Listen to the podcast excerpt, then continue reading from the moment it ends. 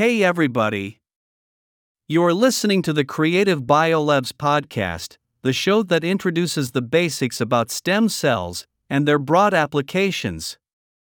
Please contact us if you have any questions or suggestions. And don't forget to subscribe to follow the latest updates. Dear friends in the audience, you are welcome to listen to our program on time every Saturday night.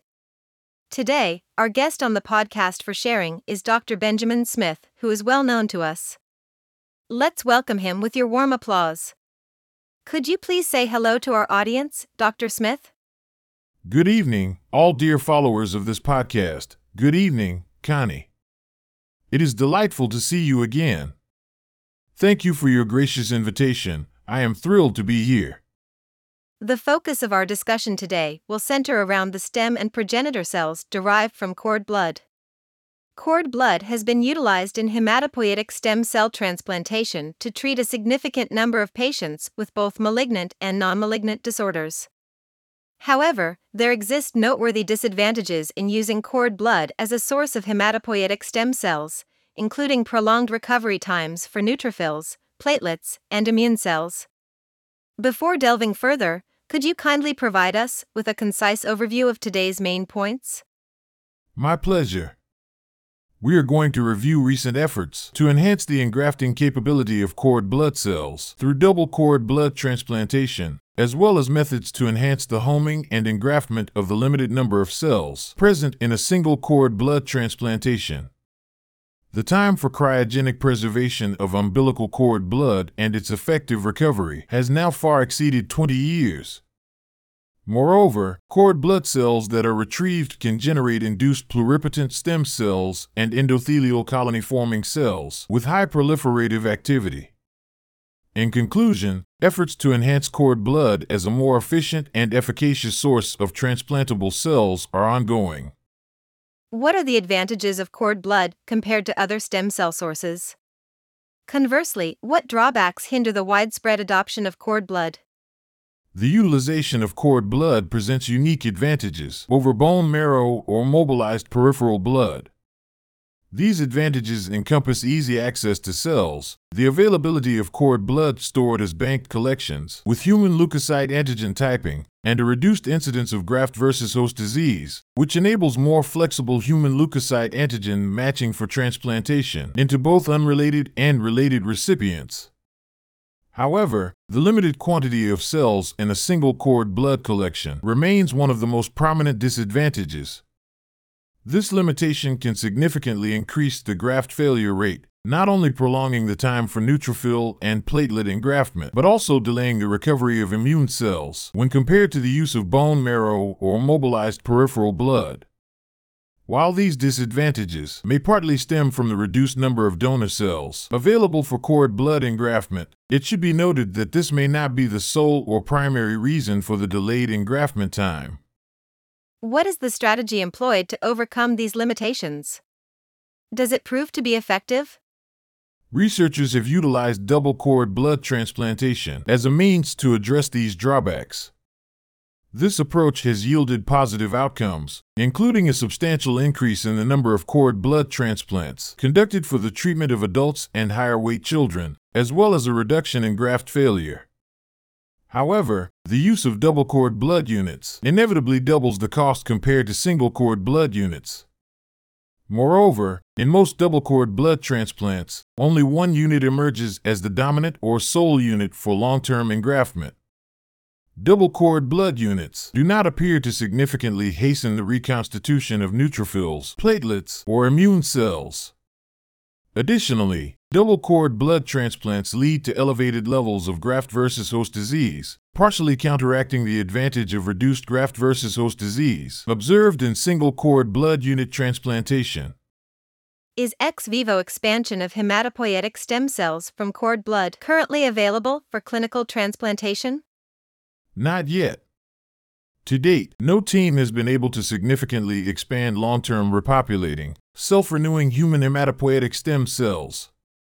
A notable study combining Notch ligands with cytokine induced stimulation showed clinically relevant enhancement of ex vivo expansion of cord blood hematopoietic stem cells. However, the expanded cells were not the ideal long term hematopoietic stem cells. The lack of clear phenotypic information about human hematopoietic stem cells poses a challenge for their expansion. In contrast to mice, where a single phenotypic hematopoietic stem cell can be engrafted long term into a lethally irradiated mouse recipient, Human hematopoietic stem cells have been functionally studied in the laboratory by their ability to engraft sublethally irradiated immunodeficient mice. I see. So, what is the key to facilitating the ex vivo expansion of human hematopoietic stem cells? Several models are available to better define the phenotype of human hematopoietic stem cells. These models include the traditional non obese diabetic severe combined immunodeficiency mouse strain, as well as a model of an interleukin 2 receptor gamma null mutation that provides a more efficient recipient for human hematopoietic stem cell engraftment. This new information can expedite the research process of ex vivo expansion of human hematopoietic stem cells, since their phenotype can now be determined faster compared to using in vivo engraftment assays. However, it's important to note that the phenotype doesn't necessarily mirror the function. Specifically, when expanding a human hematopoietic stem cell with a defined phenotype under ex vivo culture conditions, the results must verify that this cell fulfills the functional definition of a hematopoietic stem cell. Are there ways to enhance the engrafting capacity of a limited number of cells? Yeah, Laboratory studies proposed several means for this, including altering the proliferation, self renewal, survival, and homing capacity of hematopoietic stem cells. These studies include modulation of hematopoietic stem cell function by inhibition of CD26, known as dipeptidylpeptidase 4 in vivo or ex vivo, stimulation of FINE with prostaglandin E ex vivo, alteration of cell surface glycosylation in target cells, and inhibition of the mTOR pathway ex vivo using rapamycin. Clinical trials are ongoing or under preparation for the first three of these four scenarios. Are there ways to enhance the engrafting capacity of a limited number of cells? Yes. Laboratory studies have proposed several approaches, including altering the proliferation, self renewal, survival, and homing capacity of hematopoietic stem cells. These studies involve inhibiting CD26, known as dipeptidylpeptidase 4, in vivo or ex vivo, stimulating fucosylation with prostaglandin E ex vivo, modifying cell surface glycosylation in target cells, and inhibiting the mTOR pathway ex vivo using rapamycin. Clinical trials are currently underway or being prepared for the first three scenarios. Why CD26? What happens when it is suppressed? CD26 is generally present on the surface of various hematopoietic cells, including hematopoietic stem cells, and is also found in the circulation in soluble form. CD26 truncates stromal cell derived factor 1, rendering it unable to act as a chemotactic agent and blocking the chemotactic activity of full length stromal cell derived factor 1. Based on this information, researchers have used CD26 inhibition to enhance the engraftment of a limited number of mouse bone marrow cells and mouse recipients, as well as human CD34 positive cord blood and mobilized peripheral blood cells in non obese diabetic severe combined immunodeficiency mice. CD26 also truncates specific colony stimulating factors, and inhibiting CD26 enhances the functional activity of these colony stimulating factors in vitro. The absence of CD26 in mice has shown enhanced recovery of hematopoietic function after non lethal irradiation and cytotoxic drugs. What is the purpose of using prostaglandin E to stimulate cells ex vivo? Prostaglandin E has been used to treat cell populations containing hematopoietic stem cells and hematopoietic progenitor cells with short term pulses. By stimulating the homing and division of pretreated donor cells, it enhances the engraftment of mouse bone marrow and human cord blood into lethally irradiated and sublethally irradiated immune deficient mice, respectively. Modifying the fucosylation status of donor cells has been shown to enhance the homing of mouse bone marrow hematopoietic stem cells in a mouse model.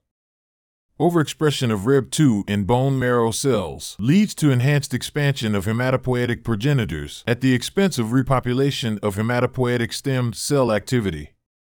This has led to studies using rapamycin to inhibit the mTOR pathway in combination with specific cytokines to enhance the functional capacity of human CD34 positive cells engrafted ex vivo in non obese diabetic severe combined immunodeficiency interleukin 2 receptor gamma chain null mice. It is hoped that the above treatment strategies and others to be developed will facilitate engraftment. What are the factors and conditions that need to be captured and considered? The combination of such treatments may be the most effective, and careful consideration must be given to the timing and administration of these treatments. A deeper understanding of the effects of cytokines and the microenvironment on hematopoietic stem cells, as well as the intracellular signals induced by hematopoietic stem cells during proliferation, self renewal, survival, differentiation, and homing or migration, is necessary. This understanding is crucial for manipulating human hematopoietic stem cells to improve engraftment. One clinical effort to enhance the engraftment of a limited number of cord blood cells is the use of intrafemoral delivery of donor cells to recipients instead of intravenous delivery, which may become the preferred cell infusion strategy. What is the significance of establishing cord blood banking? What are the current problems faced? Cord blood banking plays a vital role in clinical cord blood transplantation and is currently subject to increased scrutiny and government regulatory reform. One important question to consider is the preservation duration of thawed cord blood units and their effective recovery of hematopoietic stem cells and hematopoietic progenitor cells. Previous studies have shown effective recovery of cryopreserved cells after 15 years of frozen storage. More recently, fairly effective recovery has been observed after frozen cord blood storage for up to 23.5 years. Many different types of non hematopoietic cells have been reported to be found in umbilical cord blood, including endothelial progenitor cells and mesenchymal stem or stromal cells. Are the cryopreservation methods for hematopoietic stem cells and hematopoietic progenitor cells optimal for these types of cells? Probably not. While endothelial progenitor cells can be cryopreserved and recovered, the recovery efficiency is lower compared to hematopoietic stem or progenitor cells. The efficient recovery of any particular cell type should be determined by comparing the recovery to an identical pre-freeze sample. Exciting discoveries have been made in the field of induced pluripotent stem cells. Do cells from cord blood have any connection to such stem cells? Yes. By enhancing or inducing the expression of specific key transcription factors, various mature cell types have been fully or partially reprogrammed to an embryonic stem cell like state. Subsequently, these induced stem cells differentiate into cells of the mesoderm, endoderm, and ectoderm germ cell layers. This includes the differentiation of immature cells from cord blood. However, it is yet to be determined whether cord blood cells will be the preferred cell source for generating induced pluripotent stem cells. Thank you for sharing your insights. It was a pleasure talking to you. We'll end here, and I hope you have a great day. Thank you very much. Same to you.